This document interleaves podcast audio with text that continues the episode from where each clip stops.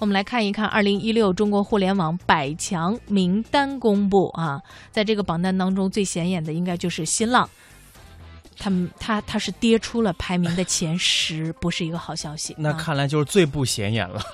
互联网让世界变得更加多元了，各路企业都可以探索自己独特的发展路径。不过呢，互联网企业依然有实力高下之分的。那么根据这个最新发布的榜单啊，能够让我们直观地了解国内互联网企业的实力高下。这个100强的榜单显示，阿里巴巴、腾讯、百度，也就是我们说的 BAT， 依然占据了榜单的前3甲。那么京东、奇虎360、搜狐、网易、携程、唯品会、苏宁云商分列4到10名。原来我们老是说 BAT 啊，这个就是百度、阿里和腾讯嘛。现在要换一下称谓了，叫 ATB。对，应该是 ATB 啊。那和去年的榜单相比呢，互联网前10强也没有什么太大的变化。我们最近呢也会有这种感觉。唯一值得注意的就是新浪从去年的第8名滑落到今年的第14名。那么在过去的1年当中，互联网巨头们都有哪些心路历程呢？我们也是采访了百度公司的媒介负责人江淑英，我们看看百度。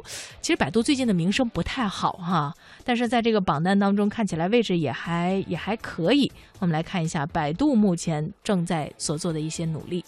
2015年第一季度至2016年第一季度，百度在研发方面投入就多达122.77亿元人民币。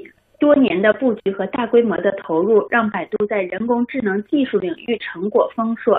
2015年底，百度无人汽车首次完成混合路况测试，预计3年内将实现商用，5年内实现量产。现在，百度在语音识别、图像识别、自然语言处理、无人驾驶、机器学习、深度学习等人工智能领域拥有1500多个项目技术专利，遥遥领先于国际人工智能研发企业。百度正在将这些人工智能技术陆续开放出来，供开发者和合作伙伴使用，促进人工智能迅速地渗透到各个行业，从而改变我们的社会。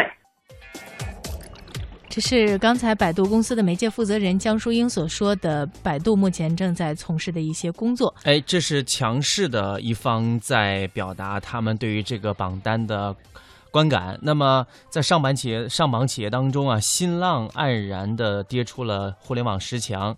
我们也是联系到了新浪的副总裁周小鹏，他匆匆的告诉我们，对于这个榜单呢，他不太清楚，不便评论。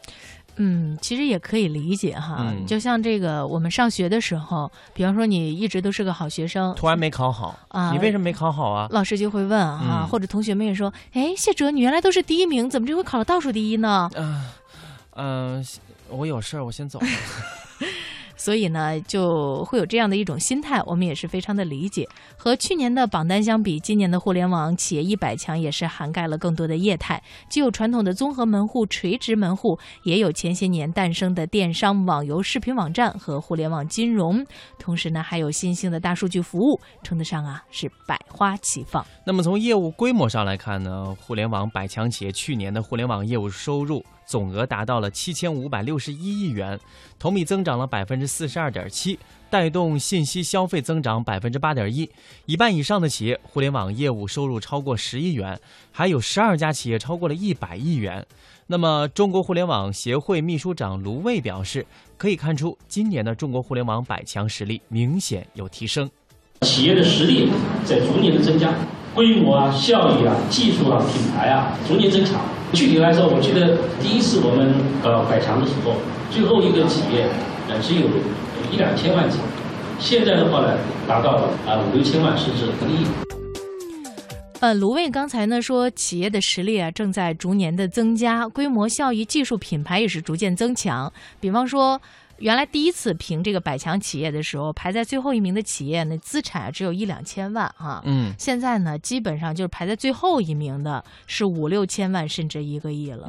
但是他们在资产不断提升的同时，我们也是希望他们的口碑美誉度也能够同步提升啊。就刚才文燕已经说到了，有的一些在榜单排在前几位的一些大的公司啊，其实最近身上的麻烦事儿不少，我觉得或多或少啊，就是企业诚信，包括他们的企业文化，是不是也应该有相应的提升，才配得上他们在资产方面的这样的一个雄厚的实力？说得好，虽然互联网的特点呢是赢家通吃，但是我们还是看到今年的中国互联网百强榜单上出现了很多的新面孔。大致算了一下，在百强企业当中，有接近40%是新上榜的企业。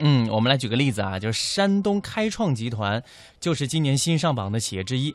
这家企业为中小企业客户提供域名注册、还有邮箱搭建、办公软件系统这样的一些服务，今年是第一次上榜，就排到了58名。它的这个业绩啊，已经超过了世纪佳缘和巨人网络这样的老牌企业。山东开创集团副总裁刘胜南说：“竞争激烈的互联网依然充满机会。”我觉得这是说明了，就是中国互联网的这个交替是非常频繁的。前面比较固定，我们看得出来，就是 BAT 还有那几家大的，但后面的话，就是互联网的机会特别多。每一家只要努力去做，然后它有自己的创新，有自己的这种核心竞争，那就有可能推翻到前面去。那就证明我们的机会也非常的多。我们在2015年的时候就组建了很多的事业部，然后我们也做了一些孵化空间，做了很多的创投，做了很多的一些创新。所以整个的今年集团是属于遍地开花，所以今年我们这个名次冲得比较靠前。